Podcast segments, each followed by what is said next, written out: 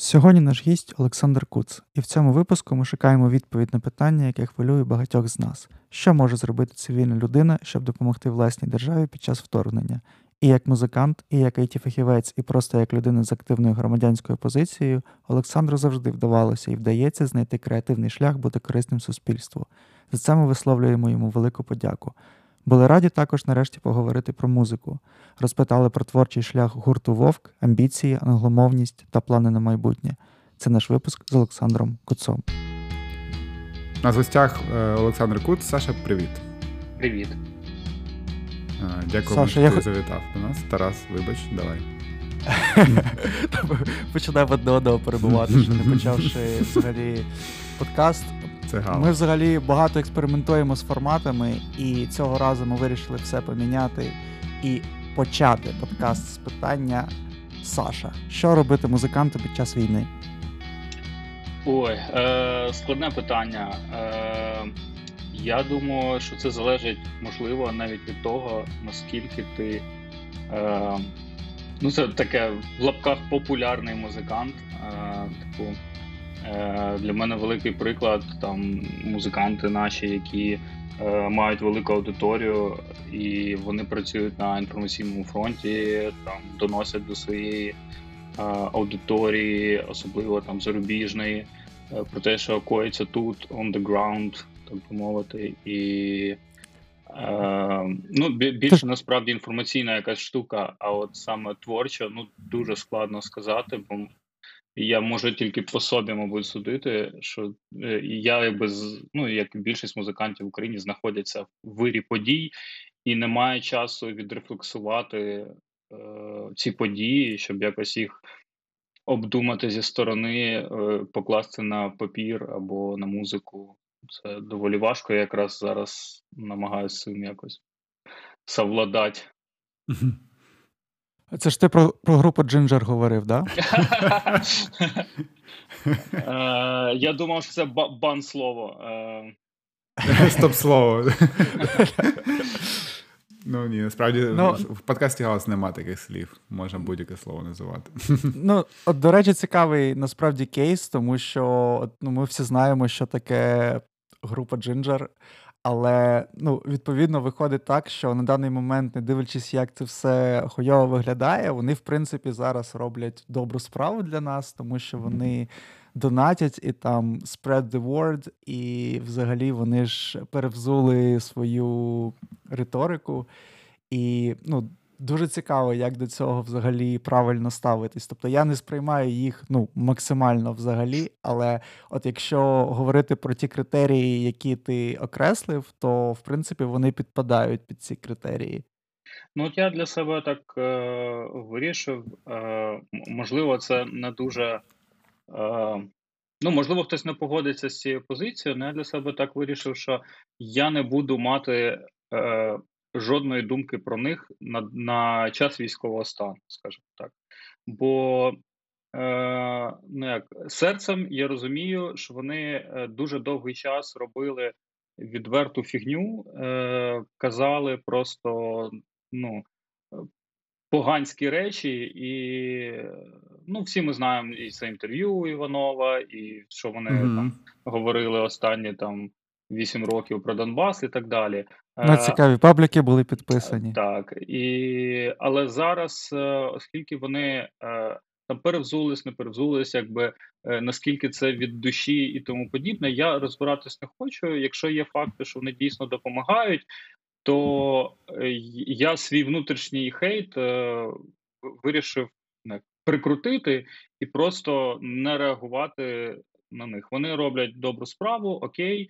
Е, Я максимально нейтрально буду до цього ставитись, і можу трошки як е, відставити свою от таку думку негативну про них. Ну, дуже прикольна насправді думка. Я з нею згоден. Це як не знаю, як мені здається, є певний мораторій на критику влади і не знаю, якісь там мітинги з коктейлями Молотова під час війни. І так само, не знаю, можна, мабуть, я не знаю, як я це сюди прикрутив, але Так само можна ввести такий мораторій на критику Джинджер, поки вони нам допомагають. Можна зробити таку, як не знаю, громадянську конфедерацію до досягнення певної мети, а далі знову, типа. Знов знов будемо дивитися. Ну так, бо якщо е, ну, гіпотетично е, уявити, що е, Е, що навіть не гіпотетично зараз Україна бореться за в принципі своє існування, і якщо ми ще тут всередині будемо в срачах цих, як в болоті, просто коперсатись, то е, у нас не буде цього болота, е, якщо не буде України, і ці срачі просто не мають жодного жодного сенсу, е, ну, допоки нема перемоги. Я теж погоджуся, і плюс мені здається, що погана дуже така риса це відбирати право на помилку. І знов таки я погоджуюся, що ну, нема бажання розбиратись, це вони від широго, ну, від чистого серця, чи це якась, типу, така а, штука, щоб просто поїхати у тур. А, є факт, що как би, що цей чувак записав відос, він там назвав речі своїми іменами, вони переводять гроші, і, типу, і нормально. Ну. Тобто, я теж не розумію, чого треба зараз.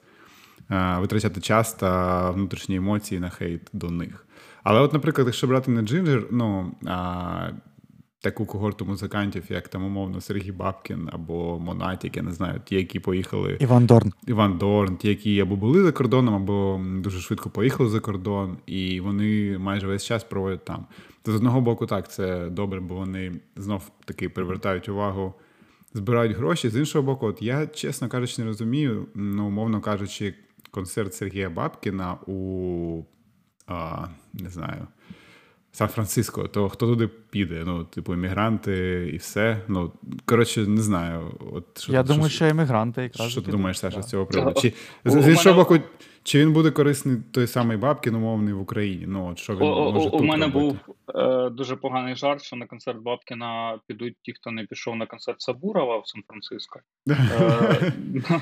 Е, е, Насправді, е, от мені якось максимально фіолетово на Бабкіна, і я вважаю, що ну от якраз така музика, яка цікава е, насамперед от, е, іммігрантам, які там в нашій діаспорі, вона можливо мало що робить для України в цілому. Е, Вона скоріше е, робить е, краще для саме діаспори, щоб вона відчула якусь можливо спорідненість з Україною, типу, з тією землею, яка була їх рідною, і яка там за тисячі кілометрів від них.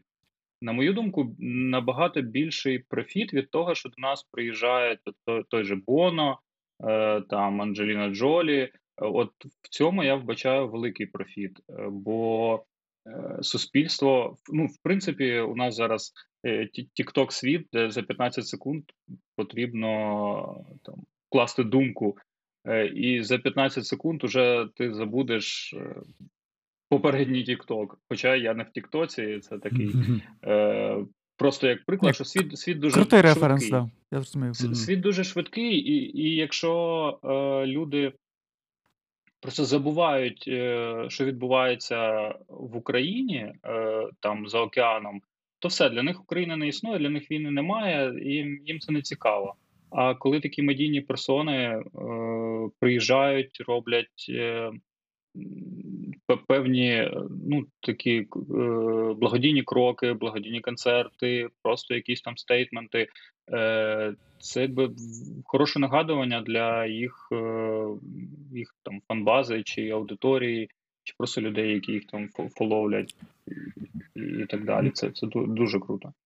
Да, я би сприймав би концерт Бабкіна в Сан-Франциско як висилку Бабкіна з України. Просто просто як е, е, не знаю, депортація його, щоб його просто не було тут. Ну, я ну, Бабкін це умовний такий приклад, але насправді, якщо почитати його інстаграм, то там ну, несеться такий хейт до Русні, що від нього такого чекати ну, просто не можна було. Ну, Дуже сильний. Ну, тобто, я, чесно кажучи навіть вражений був. Е, але знов таки Ну, коротше, давайте не будемо концентруватися на Бабкіні.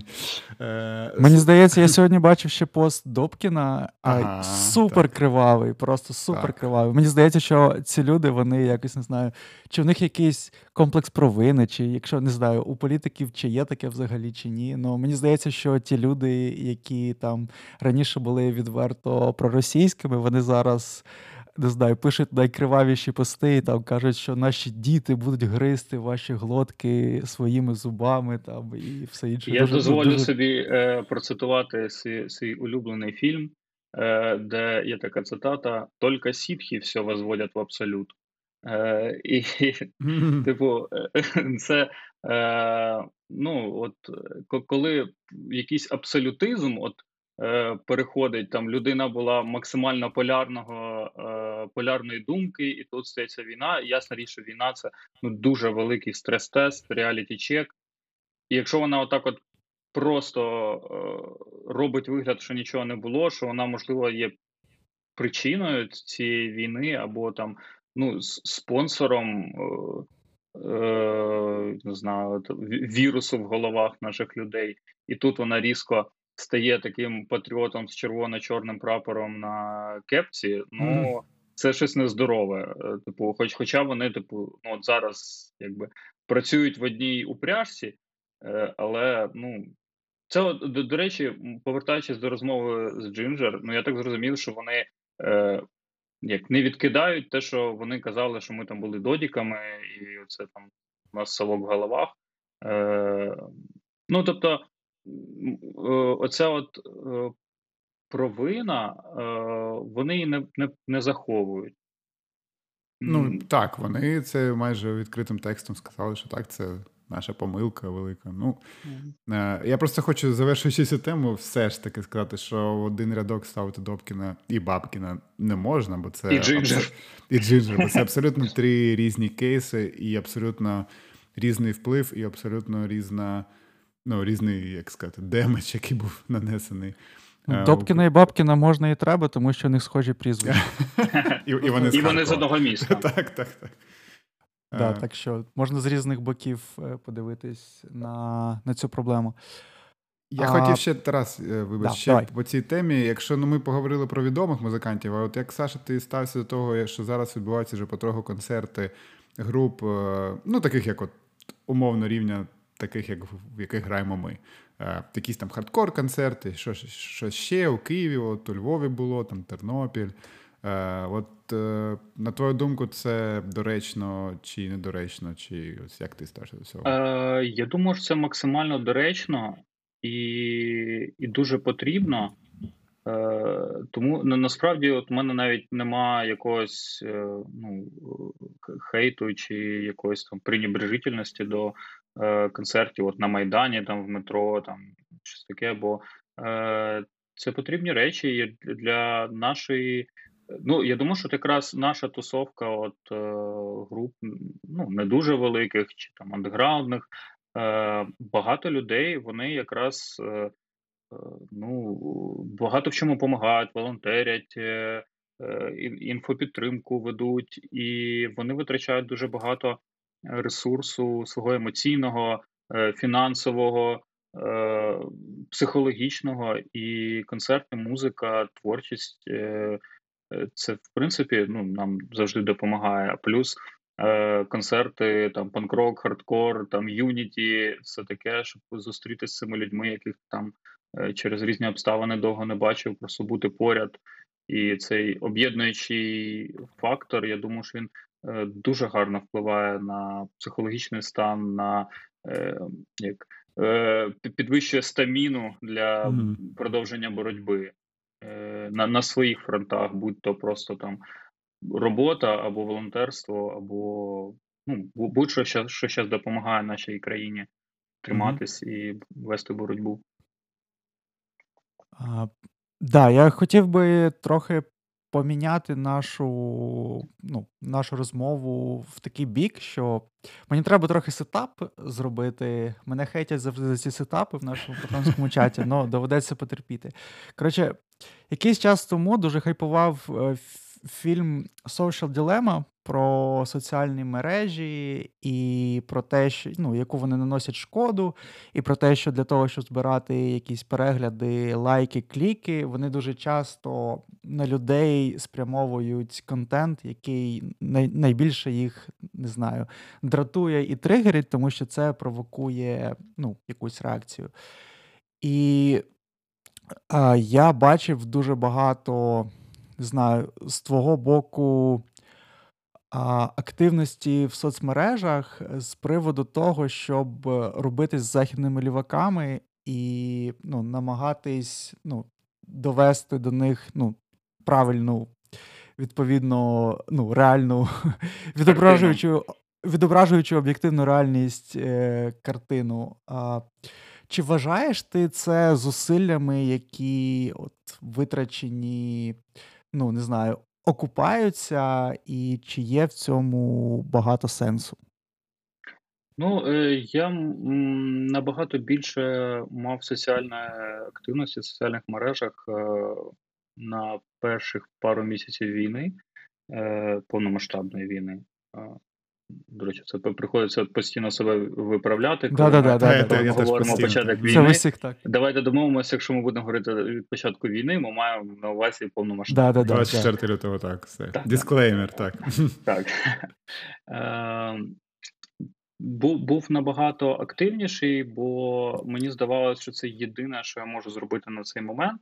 І в мене дійсно підгорало е, що багато цієї тусовки, панкрок тусовки, хардкор тусовки. Ну, в принципі, це в основному лі- лі- лівий двіж, який е, або виявився дуже інфантильним, або дуже, ну не знаю, е, ну, ну хай буде інфантильним. Люди не, не дуже не дуже огорали по критичному мисленню, скажімо так. так. Сратим. Так.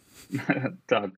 Ну і я якось намагався е, бути цим воріором, але зрозумів, що е, ну, моїх е, знань англійської недостатньо, щоб дуже чітко висловлювати ну, те, що тут відбувається, і донести, вести саме дискусію, а не просто fuck you, you don't know what's happened і так далі. Ну тобто, щоб це було максимально інтелігентно, інтелектуально і саме довести, що тут відбувається, а не просто ну, суперечка заради суперечки. От, виявилося, що це дуже складно для мене і і, психологічно, і я вирішив покинути цю, цю справу. Е, Тим паче, що побачив, що багато людей почали е, ну, під, підхопили цю хвилю, у них краще це почало виходити, і я вирішив, що я буду продовжувати робити щось корисне там, де я можу робити щось корисне. Бо просто срачі в інтернеті ну, не не дуже не дуже корис, корисне заняття зараз. От. Е, да, Мені просто просто завжди здавалося саме цей тип активізму Я не знаю, як би це сформулювати, що ну, мета дуже шляхетна, але мені здається, що люди, з якими в таких випадках доводиться стикатись, у них немає цього саме основного компоненту, який потрібен для того, щоб зрозуміти іншу точку зору. У них немає просто ну, критичного мислення. Це як просто. Ну, якісь там оця когорта ліваків, які бачать там на прапорі ДНР, ЛНР, е, не знаю, серп і молот, і починають автоматично просто ну, от з ними не знаю. Ототожнювати себе. Да, да, да, да. Ну, тобто, ну, люди просто ну, відверто ну, налаштовані, просто ну, дуже дуже тупо не розбиратись і просто от хапатись за якісь за якісь гасла, за якісь там хейтити своє, свій уряд е, і просто відповідно робити проти всього, що робить цей уряд. І мені завжди ну, здавалося, що саме цей тип активізму він по критерію якогось от ефективності до вигорання він найменш ефективний, тому що ти починаєш в цьому варитись. А тобі Фейсбук е, починає ще більше цих постів підкидати, і ти починаєш просто ну, думати, що от ну, всі проти нас, ніхто нас не підтримує. Ну, от і... це це певно, от те, що мене зупинило, бо я вже трошки так е, ну, у мене вже така зрада трошки почалась всередині, що от mm-hmm. нас світ не підтримує, це все е, там більше розмови і фотографії з там. З акцій в Берліні Парижі, а в дійсності більшість населення там інфантильне або там все не так однозначно і так далі. Звичайно, це ну я потім більш критично до цього обдумав, коли ну, і емоції трошки спали, то е, що в принципі е, дурних людей завжди чутно найбільше, бо вони ну, це правда. найбільше кричать. А а в дійсності їх може бути меншість. І от я такі приклади е, хотів би пару привести. От, наприклад, е, з приводу серп і молот. Е, Одна, е, один з я не знаю, ну, твіттер аккаунтів, я не знаю, це чоловік, дівчина чи небінарна особистість, але гей-сталініст е, це була от е, просто максимальний крінж, який мені доводився от в Твіттері е, ну, якось комунікувати. Бо гей-сталініст для мене це якийсь просто такий конструкт невідомий. Е, і на мої там заклики, що ти розумієш, що ну, е, права, права ЛГБТ спільноти в радянському союзі були б неможливими, особливо ще при Сталіні. Це все ну це неможливо е, уявити взагалі, бо була кримінальна відповідальність за там е, мужеложество. Це мужеложество, так угу. і, і і, все. Ну просто мене не чули. Е, Більш конструктивний спір у мене був, е, якщо пам'ятаєте, епітаф е, викладали збірку так, так, так. так. І там там були Конверш, Мілін Колін, Фліт Фоксес, якщо я не помиляюсь, чи це може якась інша збірка. Ну, взагалі, там прям було багато різних артистів, і там у них просто зібрався весь цвіт цієї What about? Whataboutism, mm. Так, і я не витримав, написав там великий пост про, про те, що от як це так. Е, панкрок завжди був про те, що ми маємо боротися за свої права, боротися за свободу, за своє життя. І ось я тут е, це це ще Київську область не звільнили. І я е, казав: ось я як це так? Там 30 кілометрів від мене тривають сутички. В кожен там день, можливо, якийсь прорив. До мене прийдуть росіяни в в дім і скажуть: от тепер ти русський, забудь свою мову, забудь свою ідентичність, або я буду битись, мене вб'ють, бо я не вмію користуватися зброєю. Я сухар взагалі такий. Ну, типу, я я не боєць. От е, як бути в цьому випадку? І мені прийшов о, чувак, якийсь іспанець, який надивився. Є такий іспанський журналіст, один, який працює на російське телебачення. Він дуже популярний в іспаномовний е, сегменті інтернету, який постійно там в фільтраційних цих таборах там знімає репортажі в Маріуполі і в Ростовській області. І він там мене. I feel your pain, but what about Yemen, Syria? What about their uh, right to live? Ну, якось я там намагався з ним щось поговорити, але ну, це було непробиваємо. У мене такий самий досвід був. Е, теж була збірка від Ен, е, як правильно читається, Anti Anti Records, де Том Вейтс підписаний. Uh-huh. І Том Вейтс теж запостив, що мов, ось Україна, підтримуємо збірка. Я відкриваю коментарі, а там просто ну, те саме. А чого ж ви не випускали таку збірку у підтримку Сирії? А чого ж ви не uh-huh. випускали таку? І знаєш, я себе ловив на думці, що, звісно, вотебаутізм це це повна, ну, це повне гімно, звісно. Але разом з тим я розумію, що е, все ж таки світу було більш похуй на на те, що відбувалося mm. там умовно в Сирії. Може, тому що ми знаходимося в Європі, я не знаю.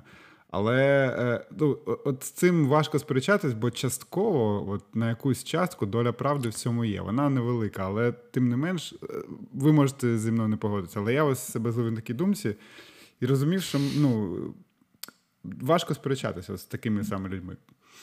Так, а навіщо ну, навіщо з ними сперечатись? Ми ж не спер... ну, ніхто не сперечається з самим цим стейтментом. Тут просто от весь вотебаутізм кенселиться тим, що у якогось е, з американських стендап-коміків був дуже прикольний біт, що про от But what about це як коли ти приходиш на якийсь збір грошей на підтримку там людей, хворих на рак, і кажеш, типа, але є ще люди, які хворі на снід. І ти просто виходиш mm-hmm. посеред посеред цієї тусовки, стаєш і і, і говориш, типа, ви всі там е, не знаю, лицемірні сволоти, люди помирають від сніду кожен день. А, а типу, ну і на нього так дивляться і так просто продовжують. Знаєш, мені здається, що це якийсь е, такий е, особливий під, підвид віктімблеймінгу.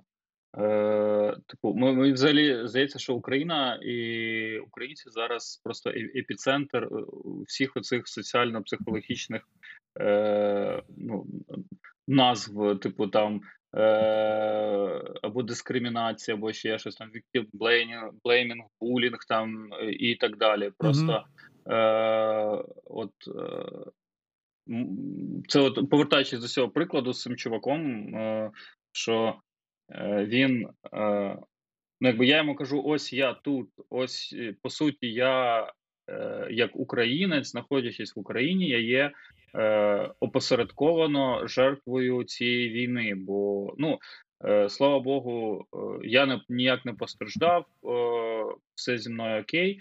Е, але кожну хвилину це може змінитись. Е, тобто пострадала моя там психологічний стан, емоційний стан, там матеріальний, можливо, в меншій мірі. Але от я, я ну скажімо, жертва. І ти, і мені ця людина каже: ну, ти, звичайно, жертва, але ж є ще жертви, як uh-huh. сирійці, єменці, е, які безперечно, наприклад, ну я я не знаю, в яких інформаційних бульбашках живуть е, ці люди, але я пам'ятаю, наприклад, коли почалась війна в Сирії, то я е, якийсь час е, ну так активно дивився за подіями там, бо е, ну це по-моєму почалося в 2015 році. то та ні, е, мабуть, пізніше. То. Або 16 16-17 десь так. Ну, можливо, бо в мене вже ці роки якось в одну. Чи ні, слухай, ти прав, вона вона у 17-му закінчилась, мабуть, 15 так, ти правий. Дійсно. Е, От, І там, е, бо Росія приклала до цього руку, Росія mm. у нас триває війна. Е, Тобто, ну, про свого ворога побачити щось. Тому я ну, бачив. Е, Ну, е, слідкував, старався слідкувати за новинами, і те, як е, дуже багато було біженців, е, і особливість те, що і багато чоловіків біженців було, і цілими сім'ями виїжджали. Ну тобто, там теж жахлива війна, жахлива ситуація, і вона мені здається, що вона в чомусь складніша, бо у нас є чітко ну, дві сторони: типу Україна, Росія. У нас е, війна між двома державами, а там ще внутрішні е, там, е, війська повстанців, війська ІГІЛ, Росія. Там Туреччина, Курдистан. Е, Курдистан. Ну тобто, та там набагато складніша ситуація, набагато складніше розібратись, е, хто хто хто за кого. Ну, в общем, це це і, і інша війна. І ну, я, я мабуть, хотів би цю цю думку завершити, бо е, можна е, впасти в неї і обговорювати це. Ну, Мій пойнт в тому, що в принципі ті, хто слідкували за е, світовими новинами, ну, були в курсі, і для них це не було якоюсь. ну, о Боже, аж а ми не знали, що 5 років тому там була ще війна і щось таке. Да, я хочу ну, завершити теж цю штуку, тим, що от останнє про вотибаутізм це те, що не варто ніколи ввестись взагалі на оцю розмову, тому що це ніколи не релевантно до дискусії, тому що немає якогось. Не знаю, загального пула уваги і загального пула допомоги, від якого там Україна там забирає, і якщо Україні допомагають більше, то там на 5% допомагають менше так. Сирії. Це абсолютно не так працює, і ну тому власне ніколи не не варто. От це справді оця аналогія з тим, що хтось там збирає гроші на рак, а хтось ще хворий снідом. Просто треба збирати гроші і на те, і на інше. Окей, давайте, давайте рухатись далі і. А, Я от тобі в Icebreaker задавав питання, що робити музиканту під час війни, тому що ну, ти для мене певни, певною мірою був прикладом взагалі того, як людина, яка ну, цивільна людина, музикант, яка от комітиться і настільки хоче якось допомогти, що шукає абсолютно ну, всі якісь можливості. І в цьому контексті мені хочеться поговорити про твій цей, про твоє оце дослідження про Осінт, через яке до тебе ще там звертались якісь е, українські засоби масової інформації і все інше. Можеш от про це просто абстрактно трохи розповісти? Е, Ну, е, все почалось насправді ще трошки раніше. Дуже завірусився в Твіттері е, мій е, пост, ну, твіт, е, та я соціальними мережами так користуюсь по-дідовськи. Пост в Твіттері.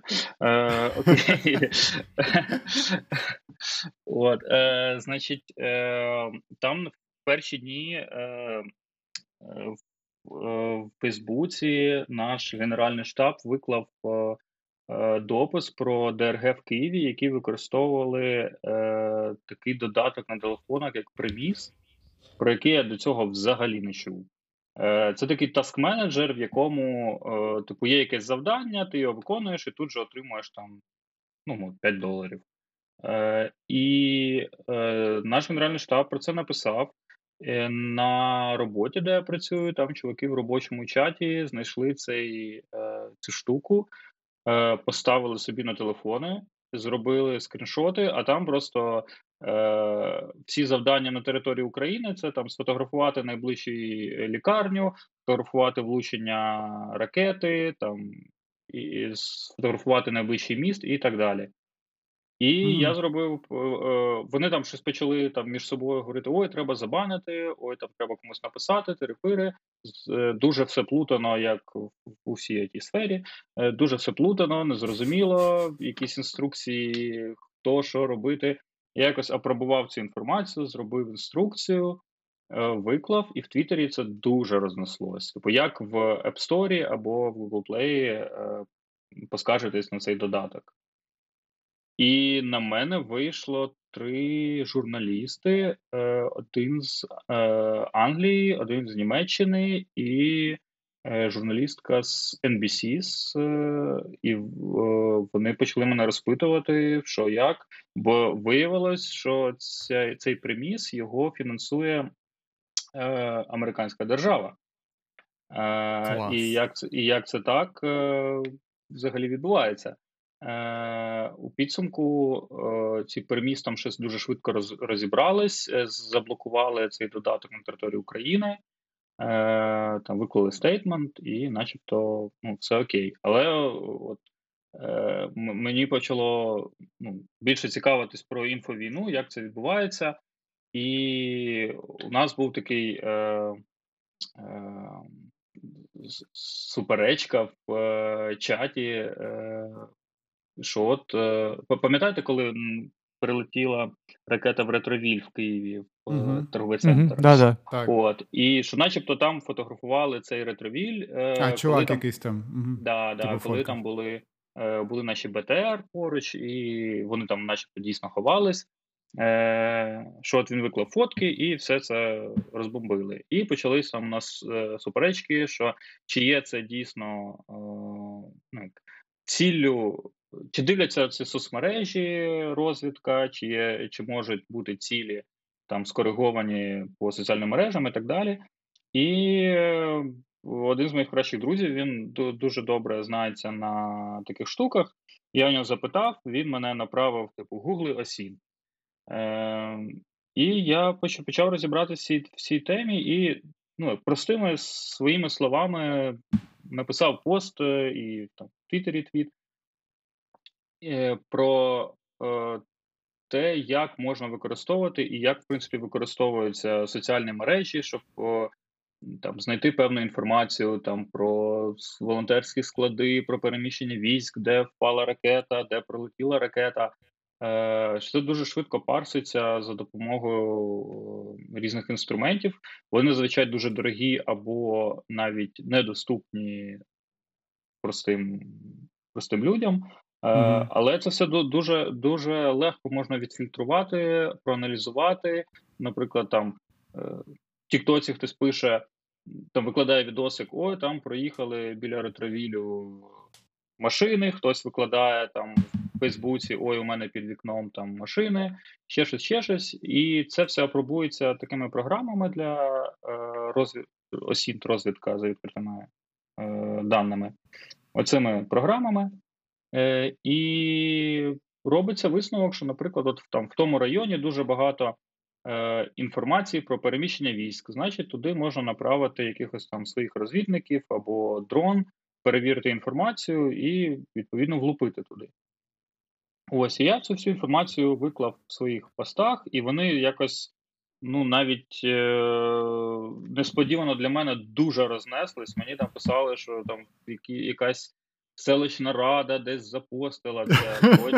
Бо, якщо я не помиляюся, це, це досягнення слухай. Максимальне визнання. Так, так, так. По-моєму, в Клевані, це Рівненська область, Клеванська е, міська рада десь запостила.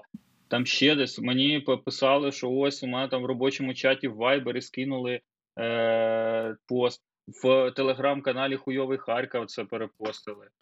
Е, Ну, в общем, я прям не очікував цього. І мені почали писати там е, різні журналісти, наші українські, що можете дати якийсь коментар, е, або взагалі повністю переписати ну, мій пост.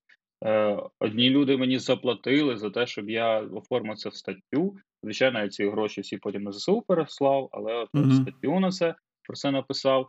В моєму університеті, в якому я працював дуже довгий час, мене запросили про це розповісти для першокурсників на практиці. В общем, це прям я відчув себе Клас. якоюсь зіркою Джеймсом Бондом. Е, Але якось мені написав один журналіст, це вже такий було остаточне конвульсії е, цікавості до, до цієї теми. Е, Пише журналіст: чи можу я взяти у вас коментар як фахівця з е, розвідки? Дякую, але ні. Бо я не фахівець, я ентузіаст. Е, ось так це все і сталося. Тобто, слухай, ми зазвичай тут як кличемо на галас музичних ентузіастів, а ти Да-да-да. музично-розвідний, чи як сказати, ентузіаст. Я, до речі, е- на журналістка мене спитала, як вас написати, бо я бачу, що ви ще музикант. Я кажу, ну, пишіть музикант е, і it фахівець Щоб, е- бо, бо мені так якось. Дивно було, що так багато якоїсь уваги з приводу е, ось, ну, мого безпосереднього фаху, а так мало уваги з приводу музики. Але mm. ну, війна, маємо маємо такі часи. Було б круто, музикант, кома, it фахівець, кома, вовк. Е, ну, У мене насправді є ще одна ідея, що можна зробити, але е, буду відвертим, е, от емоційної не знаю, рушія зараз ну, дуже не вистачає. Бо ем, ну, я я можу від розповісти, я хочу написати мануал, е, як е, поводити зі своїми е, гаджетами, якщо ти знаходишся на окупованій території. Бо я не зустрічав такого. І, типу, як е, там чистити історію браузера, mm. як е, е, там користуватися VPN, бо багато людей, які якраз залишилися на окупованій території, вони е, Ну, це в основному старші люди, які не розуміють цього. Вони не розуміють, як це працює, як можна подивитися історію браузера, як е, убезпечити себе, якщо ну раптом до вас вривається в хату там окупант і каже, показує свої е, там історію браузера, а у тебе там один Стерненко, і ну, можна залетіти. Mm. Або якщо ти е, там виїжджаєш з окупованої території, по-любому будуть блокпости, будуть щось перевіряти, дивитись в ноутбуці, в телефоні, І просто люди, я знаю, просто викидають це все, щоб у них нічого ну, не не подивились в телефоні в комп'ютері. Але це дуже велика тема для дослідження, і я просто поки що морально не готовий в неї повністю застрибувати. Ну, насправді, я думаю, що було б дуже круто, тому що все, що я читаю про окуповані території, це, звісно, повний мрак. І ну, якщо в людей буде хоча б якась інструкція щодо цього, це буде класно. О, в нас коти. Знов таки слухачі не, не побачать це, але але в нас коти. Е, Добре, Саша, будемо далі рухатись. У нас є така тема, яку ми у цьому сезоні, який вже так склався, що виходить під час війни, постійно порушуємо. І ця тема це е, частково. Е, життя у тилу, можна скажімо так, так? І е, як взагалі, е, ну, умовно кажучи, в нас цей сегмент називається постати фотки з кавою. От так, так я це називу. І ну, думки розділяються щодо цього. Тобто, хтось пише навіть з військових, що ні, живіть своїм життям, типу, там, поки є можливість. Е, і ми за це воюємо, все таке інше. Інші люди думають, що навпаки, це аморально, аморально, не на часі, і як можна умовно там іти в, в якийсь заклад, е, купувати собі, там, знаєш, не знаю, спресатонік якийсь, коли при цьому е, наші військові там по 8 годин в окопах і не можуть навіть нічого. ну, під е, обстрілами сидять. Тобто е, таке питання дискусійне, і цікаво твою думку почути з цього приводу. Е, Ну насправді багато що є сказати. Я спробую не дуже заплутатись у власних думках. Е, Ну, почну певно з військових. Мені здається, е, що велика, е, велика частина Е, не військових подій у військових, вона пов'язана з гумором. Бо, ну, як би це може контроверсійно не звучало, але ну, люди в окопах посміхаються, люди в окопах жартують. Я думаю, що там чорного гумору просто навалом. І якщо вони цього не будуть робити, то е, Ну, можна з глузду з'їхати насправді, бо це завжди завжди посмішка смерті прямо перед тобою. І це до того, е, е, що е, ну, не потрібно малювати картину нашого солдата як якоїсь людини, яка дуже зморщена і така сувора, яка от постійно дивиться в очі смерті. І ну ну я думаю, що ви розумієте, що я маю на увазі. Ну так тобто так. це живі люди, які, якщо будуть е, ну з напнутими нервами постійно, е, без всілякої розради, ну це це дуже важко пережити це все і і бути ну, боєздатним. Е, Тому е, ну от і, і, я думаю, що потрібно ну, це якби зафіксувати, що там теж люди, які е, теж жартують, теж розважаються, садять е, картоплю в цих в, в окопах, е, риють колодязі е, і і ну, роблять те, що вони робили в нормальному житті, не військовому. А ми тут, якби е, вони дають нам змогу працювати, дають нам змогу відпочивати, дають нам змогу змогу е, насолодитись певними речами, як тією ж кавою.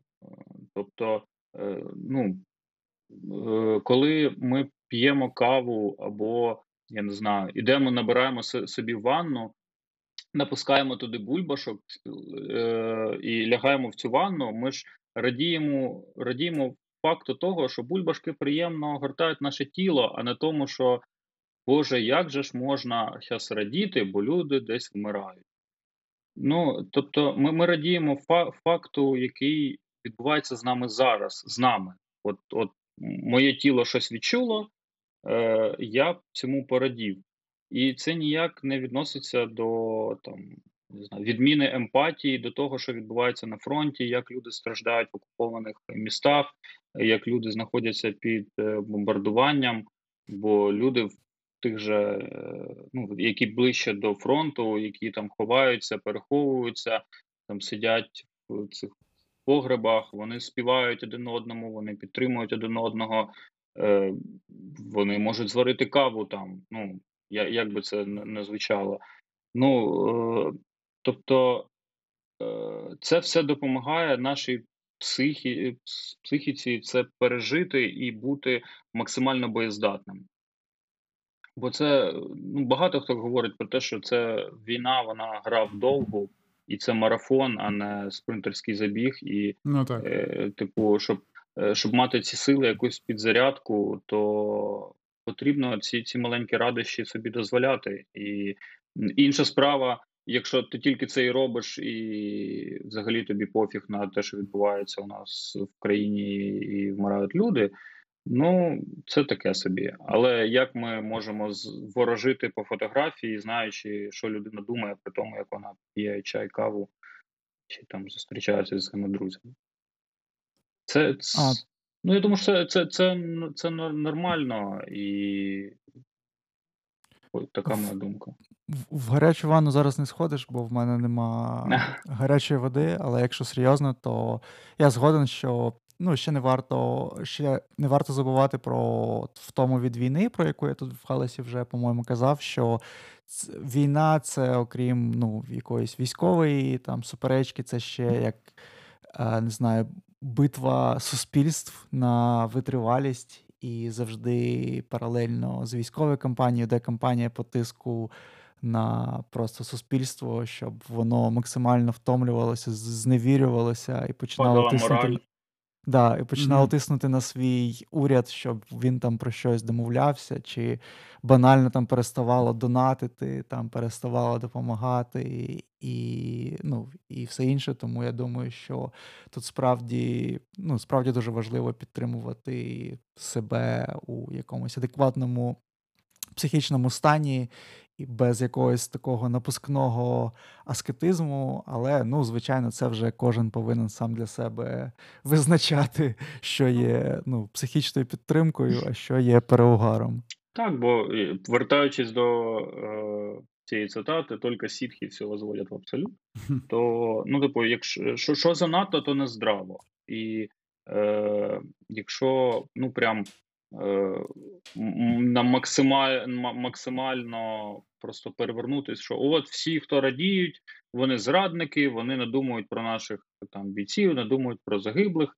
Ну, то це не, не дуже здорова поведінка. І е, ну, вона отруює якраз цю згуртованість, яка е, яка зараз ну, нам нам досить фу-фу-фу притаманна. І це ну, ми повинні е, радіти і лишати для себе простір для цих радощів на зло ворогу. От він хоче, щоб ми плакали угу. від від болю, а ми будемо крізь, крізь е, сльози сміятись і показувати, що ні, ми хочемо жити, ми хочемо е, жити вільно, ми хочемо жити на своїй землі вільно. І пити еспресотонік. В мене тут просто є швидка ремарка. Я згадав сьогодні Льоша, е, наш третій кохост, який залишив галас, але не залишив чати з нами. Наші серця. Наші серця, так. Сьогодні кидав мені цікавий відос, де поліція Києва проводить е, рейд. Не знаю, може, ви бачили. Це було вчора чи позавчора по. Е, по всіляким місцям у Києві, в тому числі, якщо не помиляюся, десь там клозер. ну. Нижньоюрківська, да. Та-та-та. І там, і це якраз після якогось канцу, чи е, де, до речі, Льоша грав як е, е, у складі свого проєкту Кривий Ріг. І там, як я зрозумів, лишились деякі люди, і вони просто вночі там бухали чи щось таке. І, ну, тобто, комендантська година, це нікого не цікавить. І там копи на десь там другій хвилині цього відосу ведуть одного нашого знайомого, не буду зараз називати ім'я, mm-hmm. але я думаю, що ви його знаєте. І я ну, коли дивився, воно з одного боку якось смішно виглядає, з іншого думаєш, ну блін, насправді, ну, все ж таки, це війна, є комендантська година. Ну, типу, є якісь правила, яких ми все ж повинні дотримуватися. І ну, якось це не дуже, якщо чесно. Ну, з мого. Не знаю, така, комендантська година думка. для мене комендантська година для мене настільки очевидне питання, що я ну, просто так. не знаю, як, яке Ой, може бути більш очевидне питання. Вона зроблена не про ну, не просто так. Як можна. Так. Ну, це зовсім, мені здається, поза межами будь-яких запитань. Ну, блін. Ну, так. Ну, краще такий відос. Ну, е, я, до речі, е, якраз в суботу, здається, да, був там поруч е, на Нижньоюрківській. Ми хотіли попасти на концерт, який там був в отелі. Але ми туди підійшли, і нас просто там було дуже багато поліції поруч, яка зупиняла машини, які там проїжджали. Там їх прям прошманували, щось там, ну, якийсь шмон був. І е, ми підійшли до входу в там на оцей е, завод, там де є отель, там де мезонін, і там просто купа народу валить техно, якісь е, там купа охоронців. Е, ну там mm-hmm. просто якийсь нереальний о, Знов е, е, Просто нереальний двіж, який нас е, відлякав від е, цього всього, і ми вирішили просто е, звідти піти. І це теж доволі сюрреалістична була штука, бо там прям здавалось, що цілий фестиваль прям відбувається. Угу. Е, і... Ну, це ж був фестиваль, в принципі. Ну, по, по факту, так, насправді це він. А, я я навіть не знав, що там було, бо я тільки знав, що в отелі буде концерт. Ні, це був фестиваль на часі. Цей концерт, ну, про який ти говориш, він був частиною цього а, фестивалю. Частина? да, Фестиваль називався На часі, і там було багато сцен, було угу. там лекції і дуже багато ну, всього цікавого. Ага. Тобто це дійсно був прям фестиваль-фестиваль. Бо нас дуже відлякало техно, і ми вирішили. Я можу зрозуміти. Е, да. Е, і ми навіть не заходили всередину, тому так. І я ну, думаю, що е, не здивований.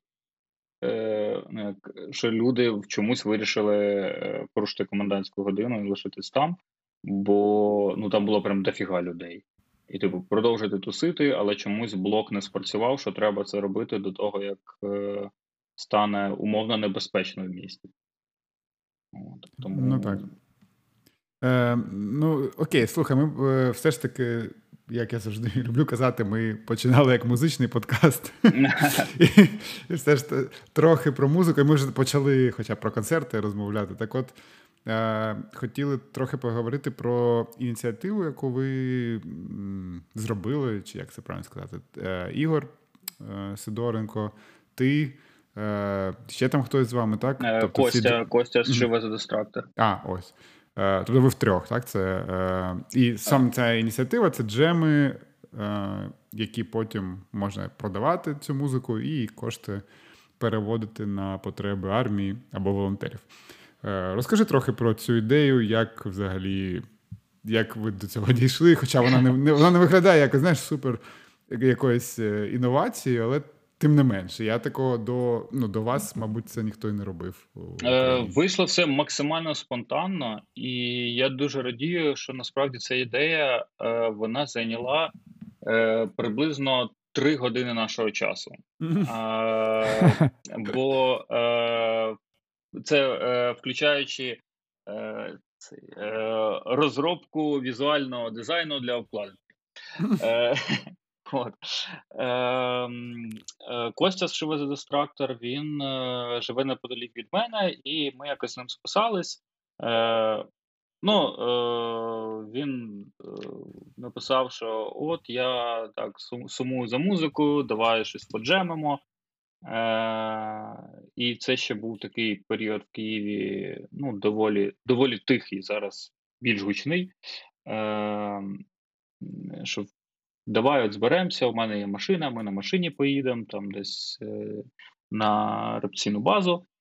Е, Пограємо.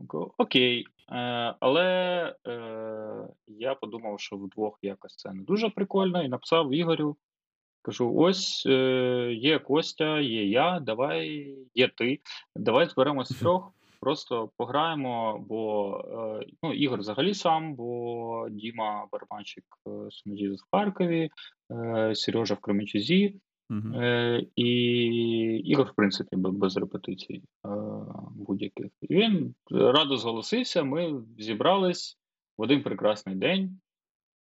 Е, і якось так, е, ну, просто з, перших е, хвилин якось так все полилось, що Ігор каже: давай запишемо на телефон. Окей. Ігор записався на це на телефон. Ми пограли, отримали знову ж таки психологічно емоційний заряд, який нас трошки так е, розтрусив. Е, і просто ми прийшли додому, Ігор це переслухав, скидає, каже: вийшло непогано, давайте випустимо збірку. Давайте, зробили. У нас була одна фотографія, яку ми зробили там на базі. Ми її зробили, зробили обкладинку. Е, Ігор зв'язався по своїм там каналам е, на, у західної музичної там тусовки, типу там Обеліск, е, такий ще канал, е, канал 66 Doom, щось таке, там Stoner канал на Ютубі. І е, трошки пропушив це. І все. І ми виклали. Е, і, звичайно, і інфопідтримка Ігоря була максимально крута, бо е, у них. Е, ну, Ігор, в принципі, зараз дуже е, круто працює з е, аудиторією Stone Jesus, висвітлюючи те, що у нас відбувається в Україні, про війну, про звірство росіян і так далі. Тому е, у них е, трошки так активна аудиторія стала. Е, і вони дуже підтримали е, збірку, е, і ми зібрали е, 16 тисяч 666 гривень. Е, на, на це все так. Е, е, і частину ми передали. Е, Костя він ще займа, е, займається трохи волонтерством, і якісь друзі знайомі збирали на дрон. Ми 10 тисяч туди переслали. І от 6666 гривень ми передали, коли от е, фонд притул збирав на е, Байрактари, ми туди відправили. До речі, тільки що новину прочитав, що Туреччина три байрактари безкоштовно нам дає. О, Ага, вони побачили ці збіри такі, ну, чуваки, ми, типу, не можемо. Е, Вони як е, Турки-котики. Е, у мене якась така асоціація з'явилася, знаєте, якісь драгділери. Типу, там ми вам спочатку даємо дуже хороший кокс. Е, що ви ой, ми вам безкоштовно їх дамо. Безкоштовно. А потім всі наступні вже будуть ну, там якісь недопиляні, трошки дорожчі. Е, ну, це так, жарти. Ну, це, це дуже круто. І е, ну, Туреччина, в принципі, так дуже балансує, бо вони санкції не ввели проти Росії, Мгм, вони намагаються якісь там діалоги підтримувати, але військово підтримують. Це, звичайно, приємно. Я, я ще коли от почув от минулу новину, що там е, країни Балтії теж збирали нам на Беректар, вони подарували. Я подумав, що от не знаю, враховуючи мій теж айтішний фах, що в них якась схема монетизації, мабуть, така, що вони монетизують боєприпаси, а не собі Байрактари. Або, можливо, Ба- Байрактар став таким, е, ну, прям класною. Е, я не знаю, вже брендом, і через те, що ми так е, його рекламуємо, Ну, Е, справді то у них є. то у них з'являються і якісь великі замовлення, про які нам невідомо від інших країн, Мгм. і це, це їм спрацьовує як реклама. Да, він Це, це ж беззаперечно великий ринок, так. Він беззаперечно став, і тут треба занести в протокол, що він став ще до повномасштабної війни в Україні під час військового конфлікту Арменії з е, да. Азербайджаном. Е, А, Повертаючись до збірки, е, Так, До, музики. Так, то у нас є ідея, що це буде такий е, серія. Буде друга частина, я думаю, що цього тижня. Там буде Ігор Микола Лебідь і Перкель Зігней. Е, Там буде трошки інший формат. Там Ігор буде на барабанах, е, Микола е, на саксофоні і Перкель на клавішах. Тобто трошки, трошки інше, менш, менше по строку. І у нас так в планах зробити, ну, продовжити цю серію з іншими музикантами. Поки що так, ну, хочемо по більш знайомим людям е, ну, це якось поширити, і плюс, можливо, заохотити е, музикантів інших Басиста Джинджер. Е, Ні. Ні. В інших містах України ж може вони теж збиратись, якщо у них є така можливість, і теж долучатись. І будемо це випускати. Я це можу, до речі, прямо зараз дропнути супер новину. Ні. Не супер, але е, але новину. Але новину. Ми тут у Львові теж зібрались, і теж є в нас один. Та навіть не джем, а більше навіть як пісня, яку ми плануємо О, записати клас. тут з тими людьми. Ну, коротше, з переселенцями з різних міст України, е, в основному з Харкова та Києва. Так що, можливо, через певний час ми долучимось до вашої ініціативи Клас. з нашим треком. Це дуже що... круто. От так от. Да. Ну, да, є, взаг... є ідея взагалі зробити якийсь, можливо, стрім, щоб запросити декілька музикантів, ну, більше, ніж три, з модератором, щоб люди мінялися, і зробити прям live stream і, можливо, теж там, збирати гроші на ЗСУ таким чином. Угу, Да, круто. А ми хотіли взагалі цим містком е, перейти з розмови про активізм і війну на розмову про музику, власне. І тут я теж увірвусь з максимально примітивним питанням і спитаю в тебе, як справи у групи Вовк.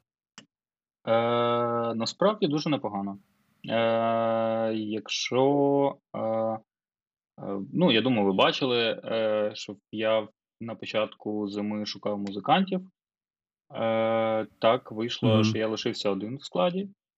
Е, І я шукав, хто. Ну, я доволі довго були екзистенційні думки про те, як продовжувати е, свою музичну роботу. І все-таки вирішив спробувати знайти музикантів, знайшов музикантів. Е, Ще ніде не оголошували про них. Е, Я думаю, що Е, Зараз буде ексклюзивчик, я розкажу, хто це. Опа. Значить, е, О, давай, давай. давай. Е, Це молода юна кров. Е, Значить, Женя і Ігор з е, групи УЗ. Ага, так, так. І е, Женя, барабанщик, він також відомий участю в групі Пустош. Угу, угу. Е, Ось, і вони долучились е, пачкою, так би мовити, прям Е, склад Вовка, і я дуже задоволений, як у нас е, все відбувається. Ну, по суті, ми вже півроку разом граємо. Е, звичайно, війна наклала певні обмеження в репетиціях, але зараз ми доволі активні. Є є можливість репетирувати, займатися музикою. Ми ще трошки так притираємось один до одного, але хлопці дуже класні, мені дуже з ними подобається грати. У них Ну так, е, я трошки жартую, що е, типу вони вовченята, е, бо у нас різниця різниця у віці майже 10 років, е, і у них е, ну, дуже класний якийсь енергетичний запал, який от мене надихає. Е, от, ну, Я я навіть не знаю, як як це пояснити, але тим, як вони хочуть працювати, хочуть займатися музикою. Е, Особливо, що зараз от, ну, війна у всіх психологічний стан такий собі, але я від них от відчуваю якийсь такий заряд бажання, що мені самому хочеться їбашить. Е, Тому все все круто, працюємо. Е, Зараз більше пере... Можливо, ви щось хотіли ще спитати, бо я зараз мене понесе вам зливати всю контору. Е, ну, взагалі, ми працюємо над е, старими піснями, трошки їх перероблюємо, бо хлопці, окрім того, що володіють своїми інструментами, там, гітарою, барабанами, е, дуже класно володіють і клавішами. Гітарист Єгор він класно володіє сантами, тому ми трошки працюємо над аранжуванням старих пісень. Е, більше спробувати якихось ну, для нас експериментів. Не так, що це експериментальна музика, це більше для нас експерименти, і е, музика для другого альбому вона е, готова, не вся відрепетирована, але велика проблема це тексти. Цим зараз важко. О, завжди. ти прям прям підвів нас до наступного питання. Взагалі, у нас багато питань щодо групи Вовк. Клас. А, І в тому числі від наших патронів. І тут я задам питання про тексти, тому що це моя така. Ну, Тарас да. знає, моє вічне, моя mm-hmm. боротьба. Моє життя. У мене була така книга, до речі, у Харкові лишилась. Майнкам? Ні, ні, ні. Е, якийсь е, чувак, який в УПА був, і його книга називається Моє життя і боротьба. Я забув про його прізвище, але цікава книга, ну насправді цікава. Він е, помер вже таки в літах, тому багато чого бачив. І ось моє життя і боротьба це про тексти та саме про наступне питання, яке задав Микола Мага. Я тобі його зацитую. Е, чому зробили ви вибір англомовної лірики? Чи це принесло хоч якусь користь гурту, і чи не вбачає він, тобто ти, Саша, в цьому шаблонність і сліпе сліпе копіювання західних зразків? От. Хороше питання, над яким е, я доволі часто думаю. Е, Я стараюсь, ну, будь-які рішення, які приймались е, групою, стараюсь їх е, ну, е, проаналізувати, наскільки вони були вдалими чи невдалими. І на момент створення взагалі групи Вовк, то група була україномовна. Це було ну як ми скрізь е, пишемо, е, що в групі 5 років вона створила в 2016 році. Перший концерт в Краматорську у нас був, але це якби в тому вигляді, в якому гурт зараз є. Але до цього був гурт Вовк, в якому я грав на барабанах. Е, Льоша, який е, грав на гітарі, коли ми записували альбом, він грав на басу. А на гітарі був Віталік, який, е, можливо, вам відомий по групі Рудрайт. Угу. Е, І е, справа в тому, що ми з Віталіком ми одногрупники, ми вчились в університеті разом, а Льоша вчився на курс молодше. Тобто, це як е, університетська група у нас була.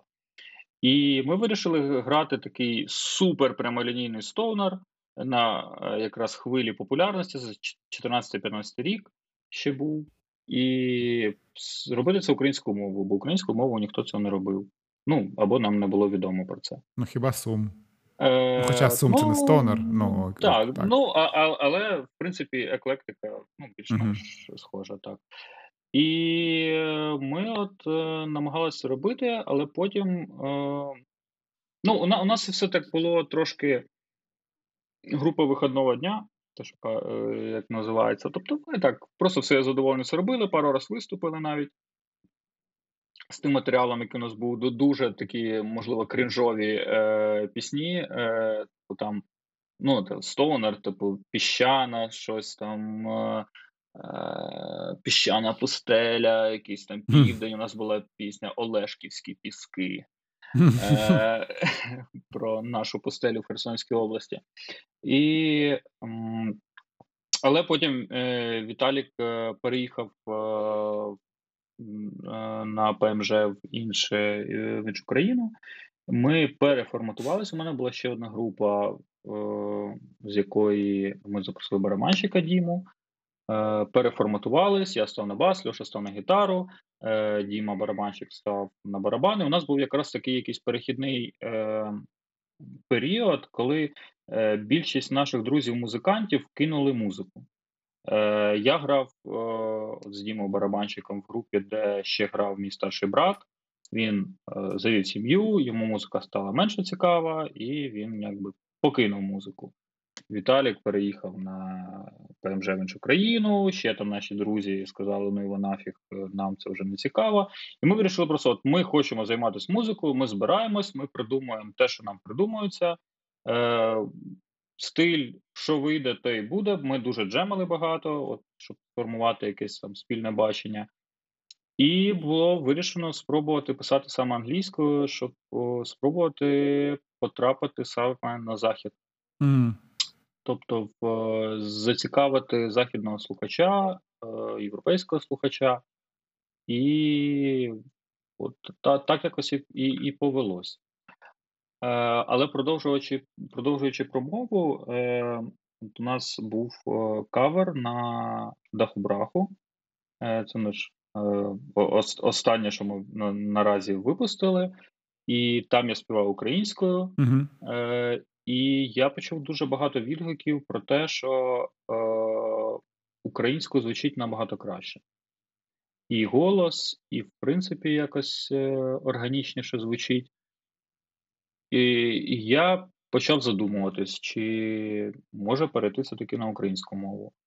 Е, І війна ввела свої корективи. Е, У мене з'явилася якась е, підсвідома образа на вестернесів, що як то так, я тут стараюсь, е, хочу, щоб о, тексти англійською мовою були розумними, е, ну, хоч трохи наївними, але розумними, щоб це було правильно звертався до подруги філологині, щоб вона подивилась, наскільки це е, як, адекватні тексти англійською мовою, наскільки це взагалі зрозуміло. Е, тобто я там сам вдосконалювався, щоб написати ці, ну, писати текст англійською мовою. Е, а тут вони такі падлюки кажуть, what about Azov? Ну, це так дуже спрощено, звісно. Е, ну, ну і, і, і я задумався про те, е, що зараз е, якраз потрібно, можливо, менше оглядатися на західну аудиторію і думати про те, що ну, якби. Потрібно буст української культури всередині країни, і потрібно це робити українською мовою. А якщо це буде класно, то для західного слухача все одно якою мовою це буде. Тому, е, можливо, я поки що не впевнений, бо зараз доволі важко з текстами. Е, як я на початку подкасту казав, що зараз проблема з щоб е, відрефлексувати mm-hmm. те, що зараз відбувається, потрібен час, і зараз це важко, але я не виключаю такої можливості, що наступний альбом Вовка буде повністю україномовним. Клас. Ну, я насправді прийшов до теж то, того самого. Ми з, Кирил, з Крилом довго біфували, і прийшли до того, що я перевзувся і також став за за ідентичність в текстах і за не знаю, пошук мелодики української мови в усіх стилях, а не лише в блек-металі, де, де вона органічно працює. І так вважаю, що от, що треба робити українською, хоча майже все життя, ну, виходить, абсолютно все життя грав в гуртах, які співали англійською. Ось тут у нас такі питання. Ми часто прикриваємося патронами в складних питаннях. А Питання такі трохи з минулого життя здаються, але от питання про втому музикант, музикантів, що ну от дослівно цитуючи, які були амбіції гурту, наскільки вони справдились, і що вплинуло на постійні Я зміни думаю, складу? що амбіції не зменшились, бо мені завжди хотілося, якщо я щось роблю, мені хочеться, щоб був результат е, цієї праці, ну, в даному випадку культурної праці. Е, тобто я роблю якусь музику, я вкладаюсь емоційно, і хочеться е, як, зробити це максимально круто і і зробити ну, все для цього, щоб це було круто. Бо е, якщо ну, не не вкладатись в повну силу, то мені здається, що нічого е, знакового не вийде. Ну, або це. Ну, Блін, дуже дуже складне питання. Точніше, мені дуже складно на нього відповісти. Питання дуже дуже хороше. Ем, Я думаю, що є є два шляхи: або просто от їбашить і робити працю, працювати, працювати, труд, е, робота, або просто суперталант, і все воно вистрілює. Я не думаю, що я суперталант і це вистрілює, тому я хочу працювати, працювати, максимально працювати, щоб о, був у результату моєї праці був максимальний вихлоп. Е, Якось так. Е, Чи змін, зміна складу вплинула? Я думаю, що вона вплинула в тому плані, що можливо це моє бажання працювати на максимальний результат, е, воно не всім підходило. Тобто, я не можу сказати, що я якийсь тиран е, і там не знаю, самодержавець. Е, але е, тобто ми ми насправді з різних причин завжди у нас змінюється склад. Як я вже сказав, перший турист Віталік поїхав е, в іншу країну. Е, Там і після першого туру Stone Jesus пішов Льоша, е, нас якось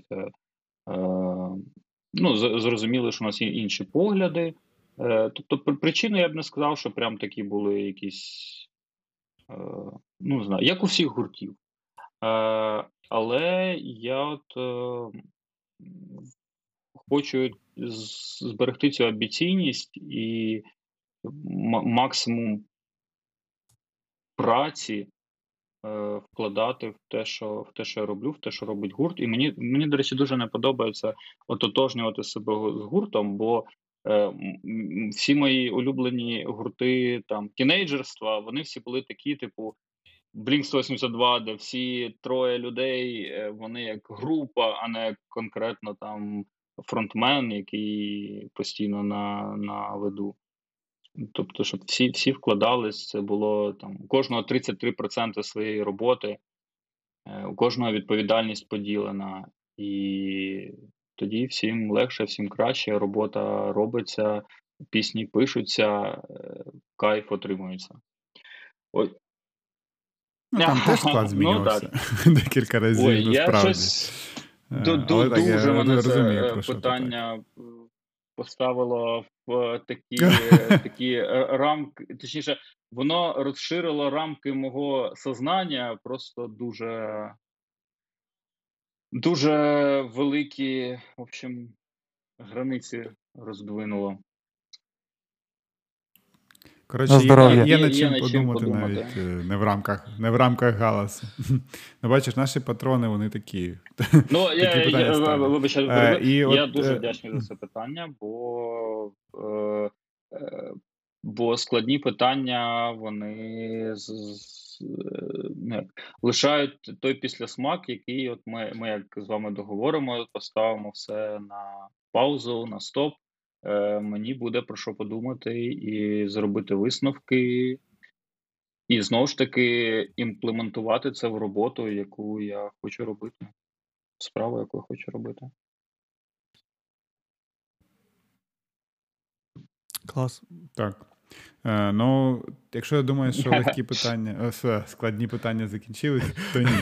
І Знов зроблю таку трохи довгу підводку, за яку нас, е, як Тарас вже казав, трохи скують, Б'ють. але е, ось ми нещодавно спілкувалися е, з Сергієм Вороновим на подкасті Потоп, і ми досить багато говорили про те, як зараз музиканти молоді в Україні роблять музику, і що їх підхід досить сильно відрізняється від того, як ми звикли це робити. І, ну, наприклад, те, що, як ти сам казав, світ Тіктоку, так, і вони роблять пісні, вони роблять швидко, вони роблять Е, ну, мабуть, швидкість це головний такий критерій, так? Е, і може це не завжди супер якісно, але це завжди якось актуально і все таке інше. І ось до цього трохи наступне питання знов-таки від Миколи.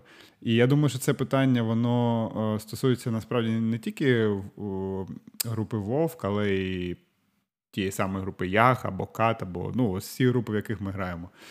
Бо ми, я думаю, що майже всі ми робили приблизно так. І питання таке: чи практика починати е, в лапках кар'єру гурту одразу з повноформатного альбому виправдовує себе? Гурт не просто записав альбом, а ще й заморочився звести за кордоном, витратив час, гроші. чи це просто такий собі фетиш для рок-музикантів? Ну, я тут трохи додам, що е, мені здається, що це супер гарне питання, тому що я за собою таке помічав, що ну знаєш, таки трохи вонобі штука. Тобто, ось ми справді ми повинні зробити альбом, тому що так роблять mm-hmm. ті гурти, яких ми слухали, слухали все життя. Ми повинні. Зробити це на суперкрутому, ну або наскільки ми можемо собі дозволити, так, е, звук, там, мастеринг за кордоном обов'язково. Ти що? Тому що це ж це ж за кордон, там роблять топ. Ну і все таке інше. А ось, наприклад, знов таки ця молодь, яка робить зараз це, вони роблять це по-іншому абсолютно. І ось е, питання: що ти думаєш е, стосовно цього?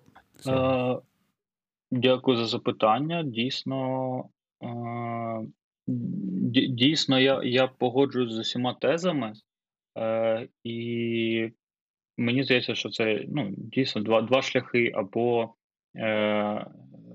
вистрілювати кулеметом там по декілька пісень на рік, або ну, робити повноформатник і прям Е, ну, робити довгу історію з цього.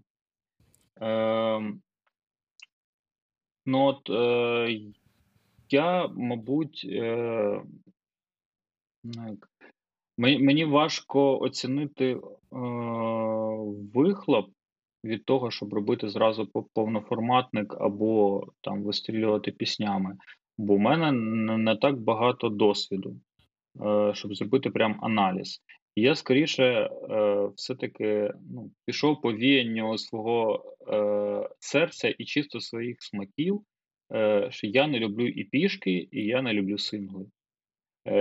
Я скажу, і я розумію, що сингли потрібні, там відео до синглів і так далі. Але я не люблю дивитись відеокліпи, і я не люблю слухати маленькі релізи, бо я їх забуваю зразу. От для мене все-таки якась от е, цінність е, фундаментальна є в саме повноформатному альбомі, що я можу як кіно подивитись е, там 40 хвилин, е, ну або mm-hmm. серія серіалу, і е, ну, можливо побачити цілісну картину, а пісні це як пазлики. Тобто Е, для мене от це як, якраз якась фундаментальна робота, до якої я можу віднестись як до ну, якогось piece of art. Е, а сингли це затравочка, а от і пішки я от щось не розумію взагалі от міні-альбоми. Е, я їх можу зрозуміти як, типу, аутейки якісь. Але от я я не бачу в них ніколи цілісності, і чесно, коли на Spotify мені підкидає якусь епішку там від гурту, який я люблю, я щось його завжди скіпаю або ну, якось ставлюся як живачка. Ну, типу, послухав mm-hmm. і все, і і забув. А можливо, що е, багато е, аудиторії якраз рок-музики і такої, ну, більш андеграундної, е, вони все мені здається, мені здається, що вони сприймають все-таки альбомами, і е, для тієї аудиторії, яку б мені хотілося зацікавити, їм, мені здається, все-таки більше важливий альбом, ніж е, там пішка, одна-дві пісні. Ну, можливо, це це вже, мені здається, навіть переходить от саме в площину якогось маркетингу і реклами, типу, як подати це, як тиснути. Ну так, насправді таке є. Просто теж питання, що легше можливо подати пісню чи чи ні. Ну, е, я ну, я погоджу, що насправді може у у тих колах, ну, якихось андеграунд колах, так, це е, все, що люди звикли альбомами сприймати музику.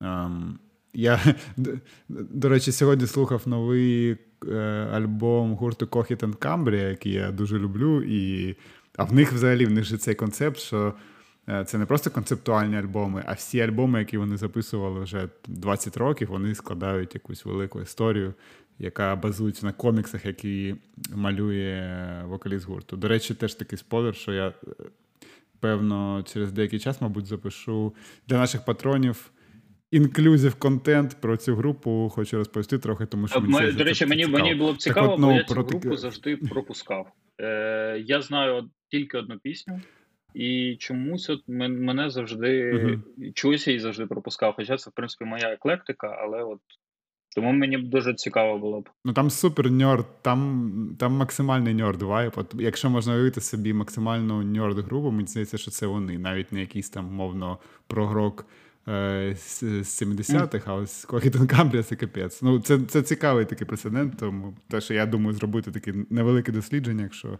буде натхнення. Так от так. Да, Тут і... пауза на рекламу необхідна, і сказати, що у нас є патронський контент, ми якось завжди соромимось про нього mm-hmm. говорити і писати. І воно здається, зараз все не на часі, але у нас є ексклюзивні патронські випуски, і вони цікаві. Так. Е, Так що так, доєднуйтесь до нас. Е, Так чи інакше, гроші з нашого патрону ми передаємо на потреби ЗСУ, так що ви підтримуєте Україну. Е, Так це до чого казав? До того, що у такому контексті, звісно, ну я взагалі не розумію, як можна оперувати просто синглом чи навіть і пішкою. То альбом дуже, дуже потрібен. Е, коли є концепт, є якась історія. Так що я тут з тобою Саш, погоджуюсь. Але просто цікаво, знов таки, мені цікаво, що е, сучасна музика, особливо більш популярна музика, вона вже можливо, вона вже трохи інша. категоріями.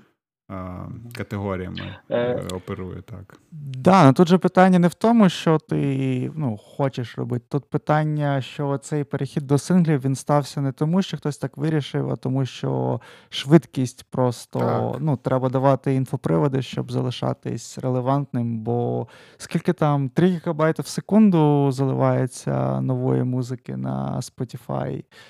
І тобі, щоб в цьому всьому знаходитись, оця, не знаю, більша користь від кліпів, від синглів і все інше, це ж з'явилось просто ну, автоматично як відповідь на це. І я насправді не дуже люблю оцей наратив взагалі, от там що краще сингли, чи пішки, чи альбоми, тому що я на це дивлюсь абсолютно інакше. Тобто я роблю все, ну, все життя, все якби for fun, Я не хочу там бути релевантним, конкурувати з Кендріком Ламаром за увагу людей. Це все мені абсолютно не цікаво. Але мені важливо, щоб. Е, реліз був цілісним, і мені здається, що цілісність досягається нерозтягнутістю в часі. І якщо ви можете за якийсь час, коли ви слухаєте приблизно ту саму музику і там не вигораєте зробити альбом, то ну, класно, ну, робіть альбом. Коли для того, щоб зробити альбом, вам треба рік його придумувати, е, то ви за цей рік змінюєтесь як музиканти, у вас змінюються смаки, змінюється зовнішній контекст і менша імовірність, що ці пісні будуть ну, разом добре триматись. Вам доведеться їх якось ліпити разом, а, міняти, щоб вони стали для вас актуальними і знов почали подобатись, і все інше. Я це кажу просто от зі свого, зі свого життя. І ну, мені здається, що от ці пісні вони повинні одна до одної пасувати. ну, мати ну, якісь да, пасувати. І для цього не повинно дуже великий час проходити між тим, коли ви їх пишете. Звичайно, тут можна якісь контрприклади мені навести, але мені здається, що просто от це пісні, які відображують якийсь конкретний емоційний період е, твого життя. І тому все, якщо ви там не знаю, репетируєте п'ять разів на тиждень, хоча я сумніваюся, що в Києві є такі гурти, то ви можете, і ви там професійні музиканти, то ви можете альбом не знаю, не костеляти за місяць, записати за два, і ну, і все у вас буде добре. А якщо вам для того, щоб записати альбом, повторюся, вже треба рік його репетирувати, потім рік писати, і ви під кінець вже ненавидите ці, ці пісні то це дивно, ну, це дійсно просто стає от фетишем і якимось ну, ачівментом, що от у мене є альбом. Ну, Такий я, рент у мене вийшов. Я, мабуть, погоджуюсь з такою думкою, е, бо, наприклад, е, альбом е, Вовка, е, він всі пісні були написані Остання з них була дописана в 2016 році, Е, І текст описувався в потязі Київ-Краматорськ, коли ми їхали на наш дебютний концерт, і ми цю пісню виконували. Е, І відповідно альбом ми записували в кінці 2018-го, початок 19-го, і виписували в 19-му. Тобто в 2019 році цим пісням вже було мінімум 4 роки. Ну, 3-4 роки. Е, І, звичайно, вони вже от якраз в ліричному плані менше резонували е, зі мною, тим паче, що е, частково е, мені зараз вже здаються ці тексти е, наївними, і, звичайно, я, я вже інша людина, і як е, ну, звичайно, це цей е, резонанс стає іншим. А от я хотів е, такий приклад привести ще от з приводу альбомів. І і перейти на це ж це питання. Е, Я дуже люблю Стінга і стараюсь дивитись якісь там інтерв'юшки цікаві, якщо з ним попадаються. І його спитали: е, якщо знаєте, є такий чувак Рік Біато. У нього є. Е, от... Да, да, звичайно. Так, так. Так, так, так. What так. makes this song great? він недавно зробив mm-hmm. цей рік Біато інтерв'ю зі Стінгом. І там його питали з приводу вінілу, з приводу от фетиш, фетиша фізичного е, е, ну, фізичних альбомів. І він так е, висловився, що от, е, вініл, диск, е, альбом це повага до музики. От Якось він так сказав, що коли це е, фізичне відображення, от те, що ти можеш в руках тримати, це та повага, повага до музики, а не просто mm. цифровий е, цифровий зліпок пісні. От, І е, він е, постійно в таких інтерв'ю говорить, що він е, дуже любить е, змінювати аранжування пісень е, своїх, і відповідно до того, в якому він е, емоційному, психологічному стані знаходиться там в той період життя. Бо е, він каже: Я вже інша людина, у мене голос змінюється, я вже не можу там акцент, там дуже високо це все заспівати, хочеться вже по-іншому, mm. і, і ну, він він це змінює е, відповідно до, до того стану, яка яка людина він зараз. І він теж таке сказав, що от, е, музика це не пісня, це не музейний експонат. Е, типу, ти не можеш його поставити в е, кудись там за скло, і він воно так буде стояти і не змінюватись. Типу, пісня має жити, музика має жити, музика має змінюватись, ти змінюєшся, і твоя музика змінюється, навіть та, яка вже там записана. Тому якось ми до, до, до якось я до цього вже перейшов. Е, що було питання? Ну, е, ну от, от така думка. Ну, добре. Я теж думаю, що ми можемо дуже багато на цю тему розмовляти, але е, окей, основна думка зрозуміла. І е, рухаючись до кінця е, подкасту, у нас є останнє питання е, від Саші Червоного з неформату. Е, Останнє питання, власне, цього підкасту, останнє питання е, від наших патронів, і воно звучить так. І ти, е, до речі, вже трохи цього торкався в попередніх відповідях, але все ж. Де черпати енергію, тримати гурт вкупі, коли всі інші учасники стомились? О, хороше питання.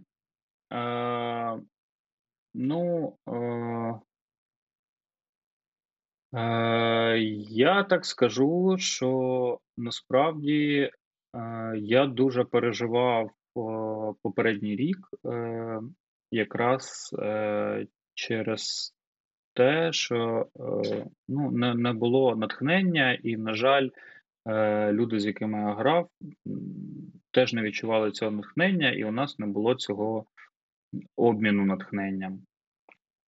І це дуже важко, це дуже важко вплинуло на мене психологічно. Е, І е,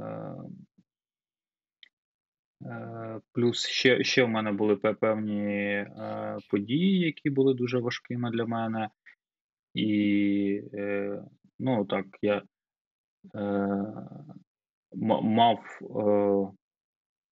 Ну, мені не не дуже насправді хочеться про це розказувати. Ну, в общем, я мав е, трошки полікувати цей стан е, психологічний, і е, я так скажу, що е, брати натхнення найкраще за все, певно, від себе і від оточуючих. І якщо оточуючі цього не можуть тобі дати, е, то або ти маєш бути максимально наповнений, щоб черпати від себе, тільки від себе це це натхнення, ну або змінювати оточення.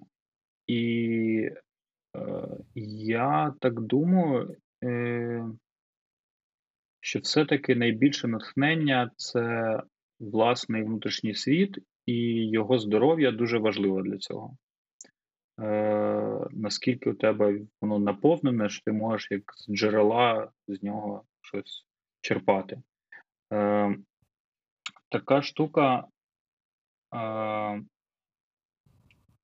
я не знаю, я ще для себе не зовсім сформулював е, цю думку, е, але ну, от я намагаюсь в тих е, життєвих ситуаціях, в яких ми опиняємось, шукати якийсь ну, якийсь плюс, хоча б щось, що може от, е, вивести з стану пригнічення, як війна.